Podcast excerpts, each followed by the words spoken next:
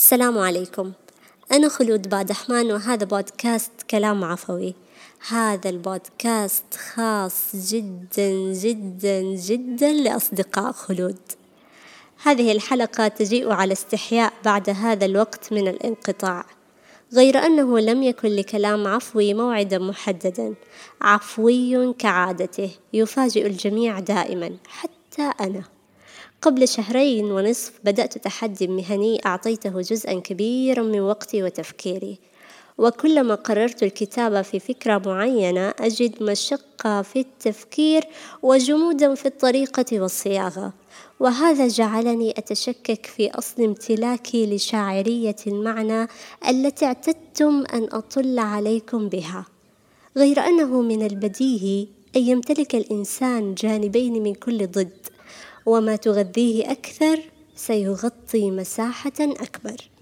برأيي يصنع المرء تميزه من خلال مزيج صفاته لا وحدتها فتجده يخلط بين الفكاهة والجد وبين العقل والعاطفة والحذر والإقدام فلا يثبت على صفة بل يتماهى مع حاجة الموقف. قد تكون الأفكار هنا متداخلة لكن ترتيبها سيؤخرني عن نشرها. لذلك خذها تكرما كما هي. لا تطل التفكير في علاقات الأمور ببعضها وخذها واحدة واحدة. أفكر دائما بعقلية المتحدي لنفسي والقادر على الفوز عليها حيث لا تكاد أن تمر علي أيام دون تحد أعيشه. وإن نفدت التحديات بحثت عن أخرى أضعها فيها عمدا حتى أن نفسي تثير شفقتي أحيانا من كثرة ما يشق عليها. أؤمن بأن لكل إنسان تحد يعيشه في هذه الحياة حتى الذين تظن أن كل السبل ذللت لهم. وما يجعلني أكتب عن هذه الفكرة هي أني أواجه دائما من يصفني صراحة أو ضمنيا بهذا الوصف. صاحبة نفس طويل غير أن المسألة ليست في طول البال بمقدار ما هي في التركيز على المحاولة وتحديد الوجهة والإيمان بحتمية السعي والوصول. إذا اشتكت من كلال السير أوعدها روح القدوم فتحيا عند ميعادي. أن تعلل النفس بالآمال وإمكانية الوصول وتعظيم اليقين هو زادك الحقيقي لمواصلة الطريق وأن تعامل المراحل على أنها محطات عبور وحسب فلا تعطيها أكثر مما تستحق ولا تعني نفسك بالوقوف أمامها طويلا أو الأمل في بقائها. الحياة بطبيعتها تفرض عليك تحديات لا حصر لها وجزء من الذكاء أن تختار تحدياتك الخاصة وبمحض إرادتك لتسهم غالبا ومع الوقت في تخفيف التحديات المفروضة. أتأمل اليوم في علاقة المرء مع نفسه وكيف تؤثر بشكل كبير على مساره وقراره؟ كيف لتلك العلاقة القدرة على أن تثبط الهمة أو تقويها؟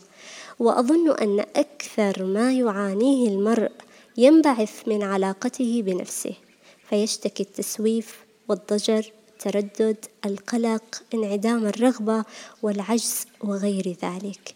وأعوذ بك من شر نفسي. إن علاقة المرء بنفسه لها أثر كبير على سعيه ونتاج هذا السعي.